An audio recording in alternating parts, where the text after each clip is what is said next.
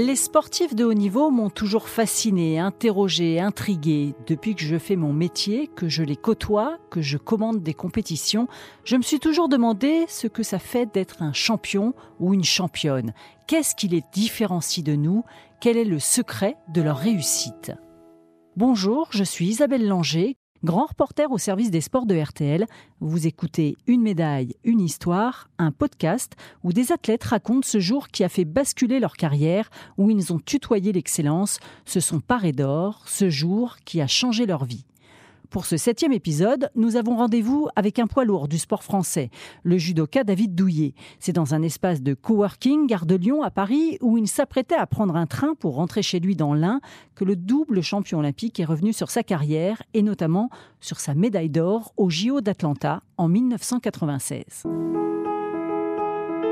L'histoire olympique de David Douillet débute réellement à Barcelone en 1992. Le natif de Rouen a 23 ans quand il décroche sa première médaille, du bronze. C'était ma première grande médaille mondiale. Donc la confirmation que euh, quelque part j'étais taillé pour mm. Aller chercher des gros défis. Et ça me donnait envie d'aller chercher les autres. Pour moi, c'était le déclencheur. Je me suis dit, bon, je peux les chercher. Voilà. Je suis capé, j'ai le niveau pour. Dès l'année suivante, il est d'ailleurs sacré champion du monde. Et quand il débarque à Atlanta en 1996, David Douillet est l'archi favori des JO. Entre 92 et 96, j'ai enchaîné trois titres mondiaux. Donc je suis archi favori. Ce qui pour moi est quelque chose de nouveau à gérer. Même si je l'avais géré une fois au Japon pour défendre mon titre mondial. On est au jeu. Et, c'est autre chose quoi. Voilà, j'ai jamais été médaille d'or. C'est la seule médaille qui me manque d'ailleurs à ce moment-là. Honnêtement, c'est la grosse pression. Une grosse pression qu'il faut gérer. Et ça, David Douillet sait parfaitement le faire. Je me suis dit à l'époque de bout en bout que en fait j'étais au jeu, certes, j'étais le favori, certes, mais ce n'était que du judo un truc que je sais faire, c'est tout. Les JO d'Atlanta en 96 marquent une rupture dans l'histoire des Jeux.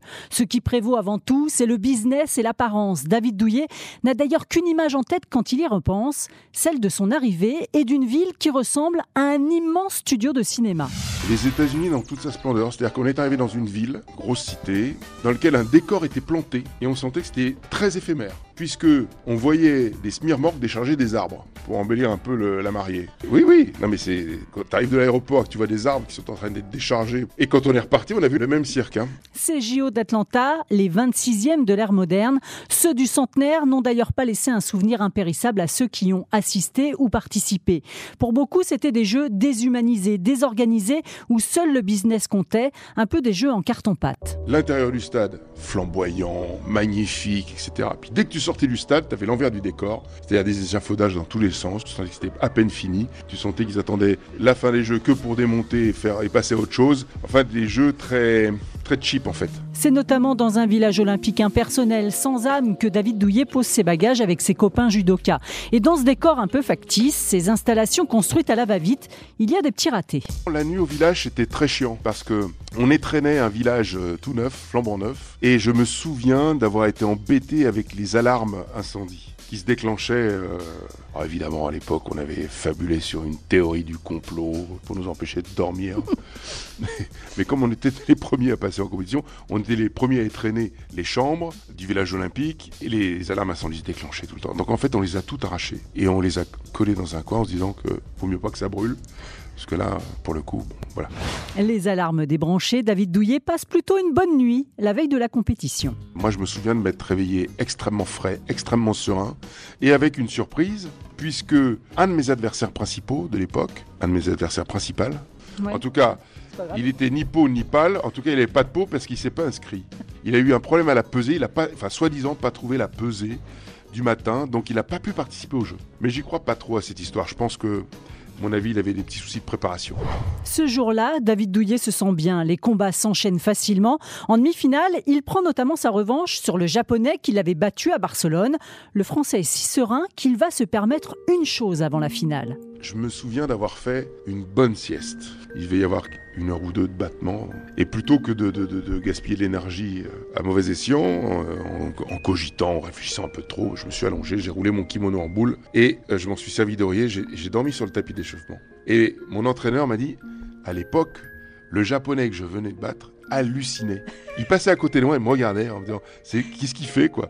Parce que je venais de le battre, lui il était en, repêchage pour la troisième place. Il trouvait ça incroyable que je puisse dormir dans un moment pareil. Il en est pas revenu.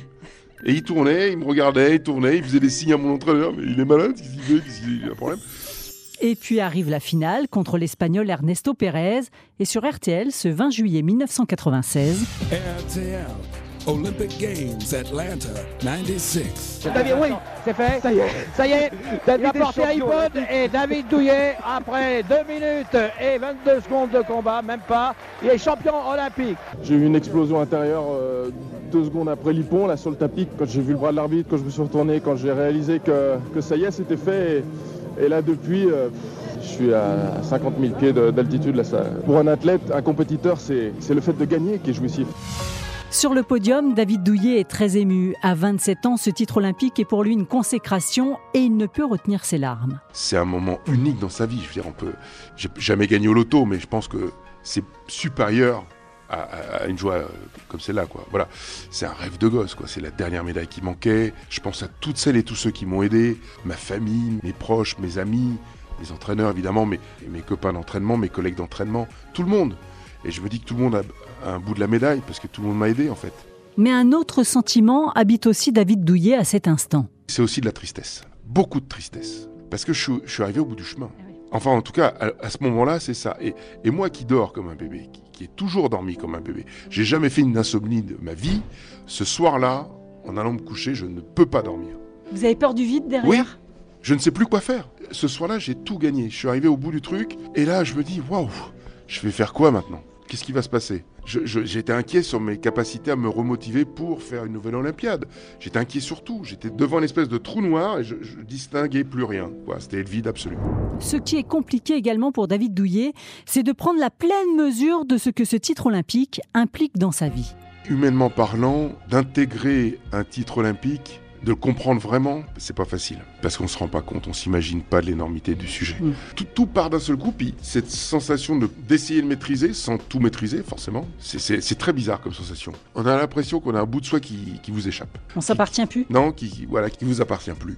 Ça appartient à au domaine public. Et à gérer, c'est pas évident. C'est en effet une déferlante pour David Douillet derrière ce titre olympique. En fin d'année, il est sacré champion des champions français. Il fait son entrée dans le Larousse, mais a aussi sa statue au musée Grévin et même sa marionnette au guignol de l'info. Le colosse devient surtout parrain de l'opération Pièce jaune aux côtés de Bernadette Chirac, mais il n'évite pas quelques écueils. Sa société de voyage dont il est actionnaire fait ainsi faillite en 97 et David Douillet de reconnaître. On met du temps à prendre ses repères, euh, on met du temps à à avoir les bons réflexes, on met du temps à éviter de se faire piéger par euh, Pierre-Paul Jacques sur tel et tel sujet. Enfin, vous êtes une proie.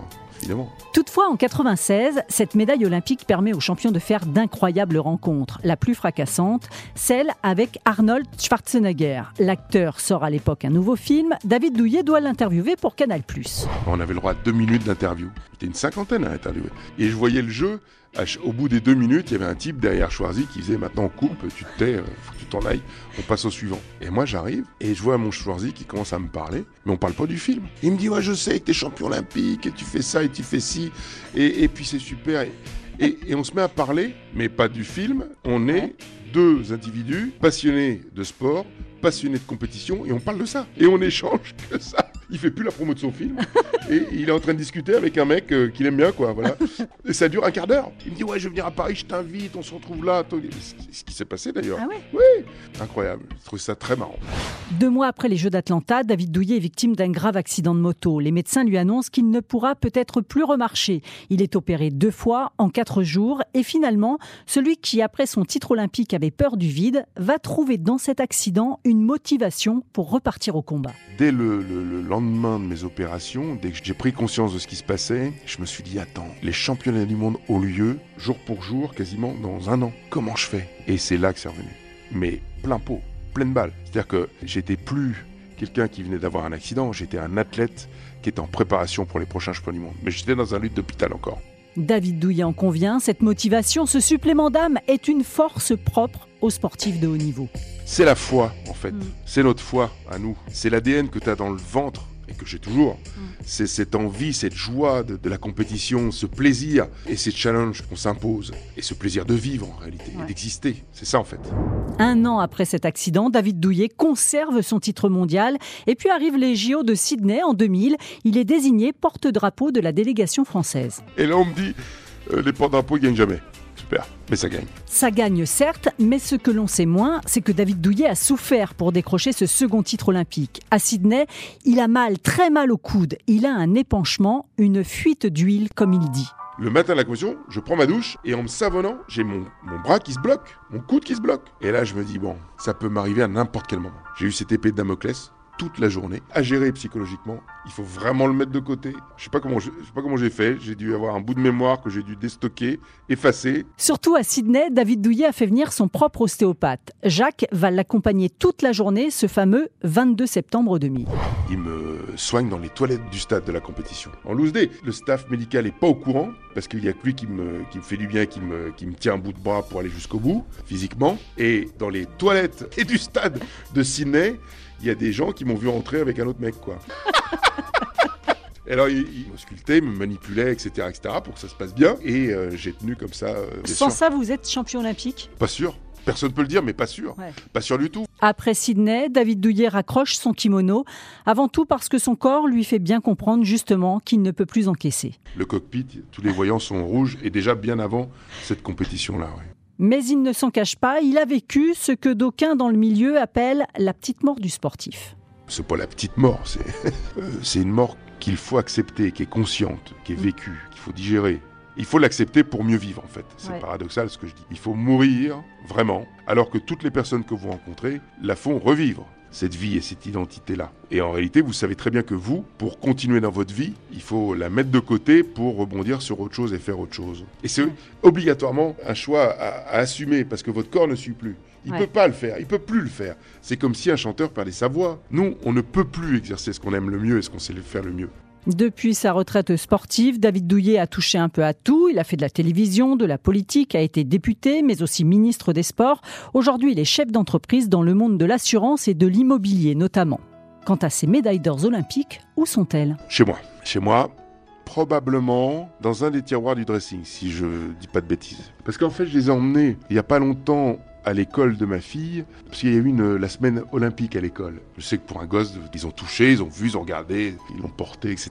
Et je les ai remises, je les ai pas rangées depuis, donc elles sont dans le dressing. Ouais. En fait, vous les exposez pas. Non, ah, pas du tout. Mais c'est pas le plus important, les médailles physiques. C'est ça le truc qu'il faut comprendre. C'est comme un trophée euh, qu'on met au mur, euh, ça nous fait rappeler cet instant. Ce qui est le plus important, c'est toute la mécanique, toutes les valeurs, toutes les personnes qui ont compté pour arriver à ça. Ça, c'est la vraie richesse.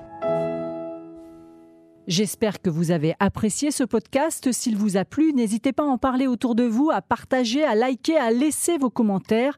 Retrouvez tous les épisodes de ce podcast sur rtl.fr et sur vos plateformes favorites.